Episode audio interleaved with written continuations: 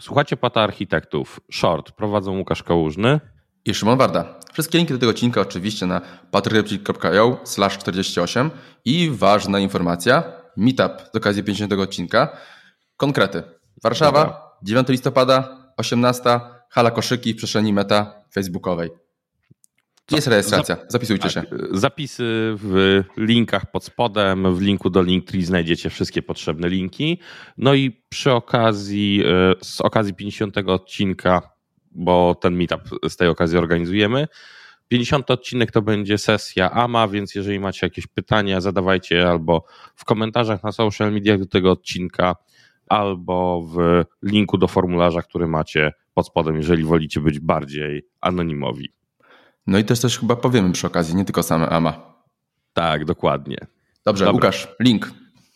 Dobra, powrót z cloudu do serwerów fizycznych i w tym wypadku e, jest to kawałek z Basecampa i ich usługi Hey. Może wprowadzając Basecamp, to jest dość ciekawy w świecie technologiczno-biznesowym startup, bo zatrzymał się na pewnej wielkości organizacji i jest takim mocnym przykładem stosu technologicznego działającego i ciągnącego e, Rabion Rails przez lata, bo byli ich CTO David, znany też na Twitterze DHH, ciągnął to community i to wszystko do przodu, kiedy nie miał wystąpić na keynote ostatnim czasem, to główny prowadzący tej największej konferencji rabowej to było, jakby to ładnie określić, konsternacja o co chodzi, ale to przez jego poglądy i całość ich softu, bo mają dwie takie duże usługi, Basecamp do zarządzania projektami i Hey jako taki nowy rodzaj komercyjnego maila, który macie odciążyć. I tutaj jest pokazane, dlaczego opuszczają chmurę w przypadku Hey. Mm, rachunek wynosi 500 tysięcy dolców rocznie. Co to patrząc nie jest się, dużo. To nie jest dużo, ale jeżeli popatrzymy, to w ich przypadku ściąga to 30% marży. Okay. Chyba coś, tak, coś tam gdzieś tam były cyfry, ale ściąga dość sporo im marżę. I w przypadku, hej, bo jest to usługa mailowa, to trzeba sobie zdać sprawę. I głównym kosztem są RDS-y i zarządzany Elastic. I w przypadku, mm. kiedy to jest taki workload, który ciągle, sto, bo patrząc się, nie chcesz szukać swojego maila, jeżeli wejdziesz, nie chcesz swojego maila searchować przez 30 sekund, jak ci się lambda odpali i wszystko wykona, jeżeli popatrzymy i mają infrę, która po prostu musi sobie razem z RDS-ami, czyli samą relacyjną bazą danych, no to wszystko to musi stać. Więc przy tej architekturze prościej jest przerzucić się na blachy, trzymając takie coś. Ale to jest takie, mają do mocno softu skierowanego do klientów, mają mocno korporacyjną architekturę. To nic dziwnego, że to się nie będzie skalowało, znaczy, a nie kor- Czy korporacyjną? Zobacz, słuchaj, z drugiej strony... RDS plus Elastic. Tak. No ale słuchaj, to jest standardowy stos do budowy tak naprawdę usługi mailowej dużej. Taki bardzo, bardzo standardowy. Standardowy, dobrze to powiedziałeś? Czyli coś, co jest korporacyjnie typowe. Jeżeli chcesz być pod klientów hiperclouda, no to sorry, inne trochę podejście jak na mój gust. Czy wiesz co, z drugiej strony zobacz jak wygląda Stack Overflow. E, tak, ale oni są na blachach. Dlatego, tak. O to tak. właśnie mi chodziło i ci robią powrót na blachy, więc dla mnie to jest mówienie, że pisanie softu jest. E, bo były komentarze i takie, że ten soft jest napisany do dupy. Tak jak powiedziałeś trochę, że pisany po staremu. Tak, tak uważam. Dla wyjaśnienia jeszcze, RDS-y, czyli bazy relacyjne, tak? Tak, tak, tak. Bazy, bazy, relacyjne i e, zarządzane Elastic. Jak na to popatrzę, mm, to alternatywy dla full text searcha, której nie charge'ujesz za mm, po prostu stanie instancji, nie ma. Nie ma żadnego PSU. Nie ma, nie będzie. Nie, I wiesz, i przy tej architekturze full text searcha do maila inaczej nie zrobisz. Tu się zgodzę, ale dla RDS-ów to można przemodelować. Tak, dla RDS-ów, ale sądzę, że ten rachunek, wiedząc jak pewnie usługi kosztują, zakładam, że jednak te RDS-y to jest pikuś w porównaniu do. A bym nie stawiał. Zależy, czy mają to poszardowane i zależy, czy mają to ładnie porobione. Bym, bym no, wcale wiesz, ale to są, moich pieniędzy nie obstawiał. Dobra. ja obstawiam, że gdzieś 25 do 75, ale nigdy nie dowiemy się, kto ma rację przy całości, ale pokazuje ten ciekawy trend. Przyznali się, używają Kubernetesa, więc to nie jest już taki czysto podejście, że lecą czysto na VM-kach, tylko faktycznie mają jakąś warstwę abstrakcji. Więc no, jest to ciekawe pytanie, czy koszty migracji nie byłoby taniej przemigrować się na EC2 po prostu i na duże klastry na EC2. To jest taka rzecz, której się nie dowiemy. No, ale patrząc się, jest ciekawy wątek ucieczki. Trzeba powiedzieć, że Dropbox robił e, podobnie, przecież ze swoją usługą. E, wynosili się, żeby trzymać e, storage we własnych data center, czy przecież case Netflixa, gdzie tak naprawdę w Netflixie gro kosztów to jest ten edge i dostarczanie, które budują samodzielnie. No, mają pewien rozmiar skali, za którą będą dość mocno czarczowani przy tym rozmiarze i co oni chcą zrobić i oni dokładnie wiedzą, co chcą zrobić, więc tak, no nie dziwię się. Tak, więc to są takie ciekawe przypadki. Jeżeli jest stała usługa, faktycznie to, co on pisze i mają gdzieś tam stałe capacity, że muszą tylko dodawać węzłów, no to faktycznie ten e, bare metal e, w jakiejś kolokacji czy usłudze, która daje to za ułamek ceny dosłownie, e, może być dla nich gdzieś rozsądna. Nie wydaje mi się, że to był taki duży, aż tak duży ułamek. To też zależy, jak się to poksięguje. Koszty ludzi, koszty ryzyk, tak dalej, tak dalej, tak dalej. No. Raczej patrząc się, to jest ciągle firma, która ma tam od 30 do 60 osób. To też trzeba, wiesz, trzeba zobaczyć, że to nie jest, biorąc pre, przez pryzmat, że tą usługę chyba z 10 czy 15 osób budowało i utrzymuje ją tam z 4 czy 5, to jest takie... Ja bym się bał przy tym rozmiarze zespołu przejść na własny, e, własny data center. Bo musisz sporo ludzi dorzucić. I Raczej wła kola... właśnie czy, czy własne data center, czy kolokacje, bo to też jest, pamiętaj, że własne data center w dzisiejszych czasach Masz rację. Y, to też będzie kolokacja, bo raczej no nie ma tutaj, że budują, mhm. tylko wezmą bare metal gdzieś. Zobacz, że y, ja pamiętam jak się bawiłem jeszcze mm, pakietem, czymś co teraz się nazywa Equinix Metal, to tam można było dostawać za ułamek ceny cloudowej, czyli za dwa dolce można było dostać za godzinę potężną, y, wielką maszynę z całym tym, y, z całą tą częścią, o której mówisz. Że pod spodem okay. zachowywało się jak cloud. Więc to jest pytanie, u kogo wzięli, jak, na jakich zasadach.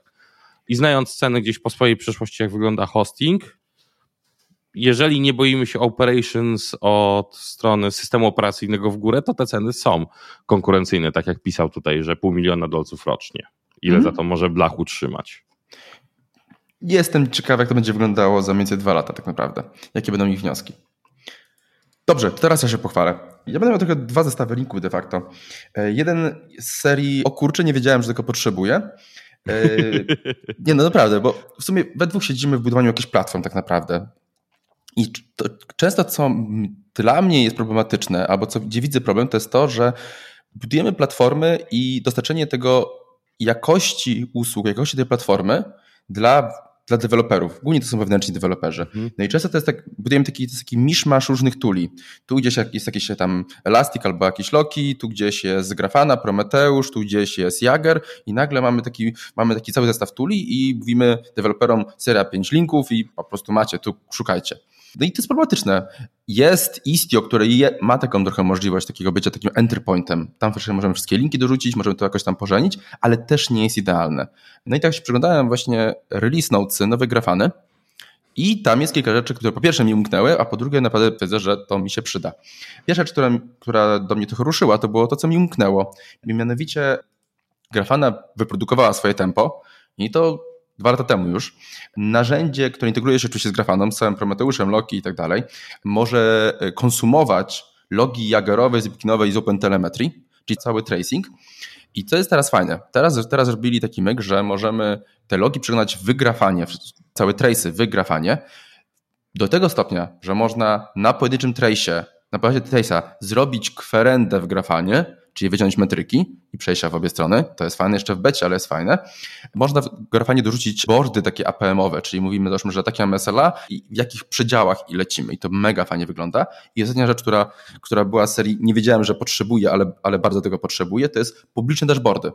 No bo jeżeli mamy platformę, która, dla której mamy SLA i jest to SLA publiczne, to przydałoby się publikować nasze metryki to jest trochę upierdliwe. To nie jest trudne, ale jest upierdliwe. To jest kolejny dashboard, który tam trzeba trzymać, jakąś prostą stronkę, to będzie to odświeżała, wpisywać itd., tak itd. Tak Nic trudnego, ale kolejną rzecz, którą trzeba monitorować. A tu mamy możliwość jeszcze w Alfie wystawienia pewnych dashboardów jako publicznych. Czyli pierwszy krok wystawienia naszego SLA w formie właśnie APM-owych rzeczy jako publiczny dashboard. No dobra, przeszkodzę Ci, bo tempo, powinieneś powiedzieć o tym, że tempo jest do distributed tracingu Zabrakło tego. Tak. Zabrakło, zajechałeś się.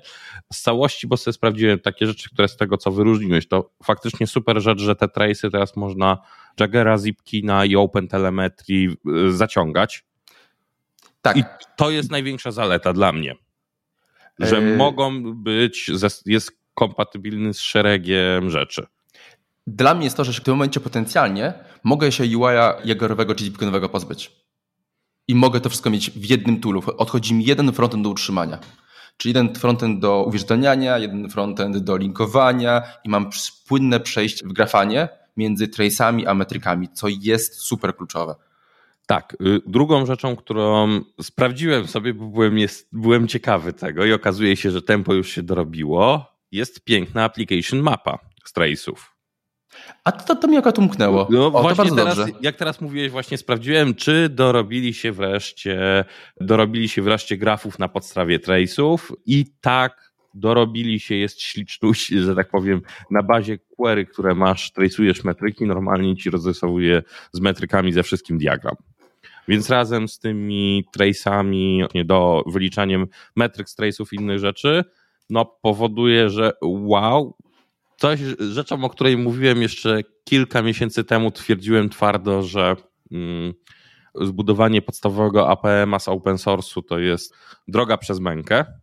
Tak, bo dobry tool do application mapy, czy takiej mapy, gdzie, widzimy wszystkie serwisy, komunikacji między nimi i gdzie mamy jakiś tam mamy failure rate, czas i tak dalej. To jest taki prosty tool, ale to jest taki entry point do zobaczenia, tak, to, że coś się wywaliło. To łącząc tempo z Open Telemetry, które teraz, y, a zobaczmy, aż szybko sprawdzę sobie, bo wczoraj oglądałem z innego powodu. Zobaczmy, ile jest tych. Szybciutko, dobra. Mamy z głównych mamy .NETA, Golanga, Java, JavaScript, Pythona, PHP, Arabiego, Rasta, Swifta, C++, więc y, no w sumie cały taki główny stos mamy pokryty przez OpenTelemetry, no to można włączając tracing w OpenTelemetry w łatwy sposób możemy sobie zbudować na dzień dobry takiego bardzo podstawowego APM-a. Ja bym powiedział nawet więcej niż bardzo podstawowego.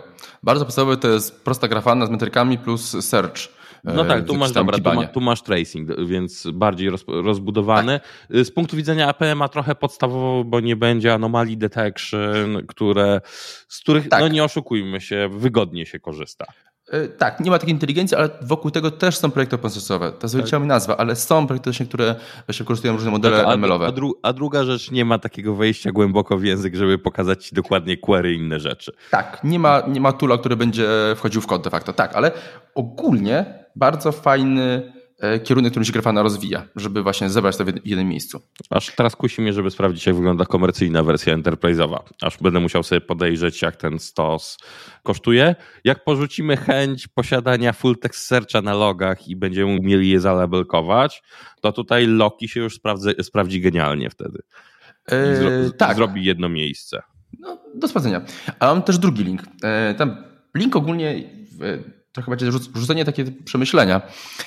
Bo e, oczywiście MS wypuścił nową wersję .NETA i teraz, znaczy już jako nową, i dali wpis odnośnie tego, jakie są zyski wydajnościowe, jeżeli chodzi o przejście z piątki na szóstkę. Ale i to oczywiście są tam przedziale mniej więcej 20-50%, wiadomo, MS publikuje, więc będą tak trochę bardziej optymistyczne, ale są. Ale nie to, nie to mnie trochę nakłoniło do tej całej myśli. Zastanawiam się, że teraz de facto co się będzie działo, jak będą wyglądały projekt, projekty, które będą w trybie maintenance takim. Kiedyś mieliśmy projekty w C, C++, leciały w Javie, .NET, one miały tam e, czas utrzymania 10 lat. A obecnie czas życia tych frameworków to są dwa lata tak naprawdę.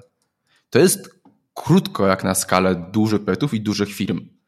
Czy to nie będzie oznaczało to, że już nie będziemy mieli takich projektów, które będą jak takie skamieliny leżały i tylko działały? Będziemy musieli cały czas te wszystkie, cały nasz stack utrzymywać i cały czas update'ować i zmieniać SDK de facto, bo razem z wersjami frameworka zmieniają się też często SDK, SDK, rzeczy wylatują, zmieniają się, są inne podejścia. I to będzie ciekawy problem na najbliższe parę lat.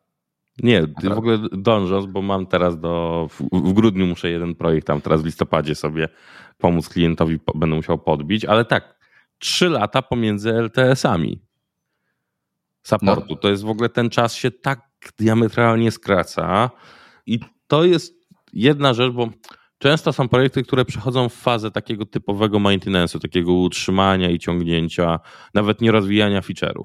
Tak, to jest taki projekt, że nie ma deweloperów, tylko opsi to monitorują. Tak, są takie i czasem no, coś poleci. Jestem ciekaw, jak to się teraz będzie rozkładało, bo wszystko leci do przodu. Te wszystkie frameworki, powiedzmy, te trzy lata LTS-a to jest naprawdę dużo. Patrząc się na jeden wątek, który jeszcze tutaj trzeba dorzucić, to jest security i podatności w bibliotekach. Bo to security będzie driveowało upgrade'owanie tego wszystkiego. Wydaje mi się, że tak, ale też kwestie prawne tak naprawdę. Czy lecimy? I, i czy wykorzystujemy frameworki, które są nieutrzymywane? To też może być ciekawe. Znaczy, fajny temat. Jestem ciekawy, co z tego wszystkiego wyniknie. Jak, jak do tego podejdą duże firmy, bo będą musiały do tego, w jaki sposób podejść, bo to znacznie zwiększy zapotrzebowanie deweloperów. Bo taki upgrade, powiedzmy, między wersjami, to nie będzie taki projekt na jeden dzień.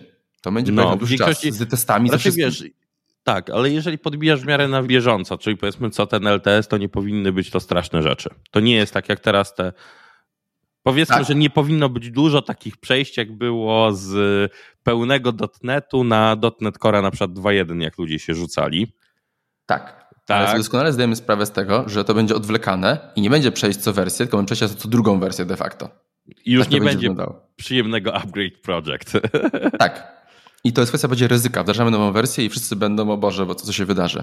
I w tym momencie będą wszystkie testy, trzeba się to odkopać i potrzeba CI/CD w kodzie, żeby móc każdą wersję zawsze zdeployować i zbudować, będzie dużo, dużo większa. Znaczy, to rodzi niesamowitą gamę problemów tak naprawdę, jeżeli chodzi o cykl życia aplikacji i utrzymanie jej.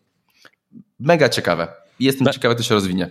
A w komentarzach dajcie znać, co wy sądzicie na ten temat, bo też jesteśmy ciekawi waszej opinii, jak na to patrzycie, na to, jak to leci.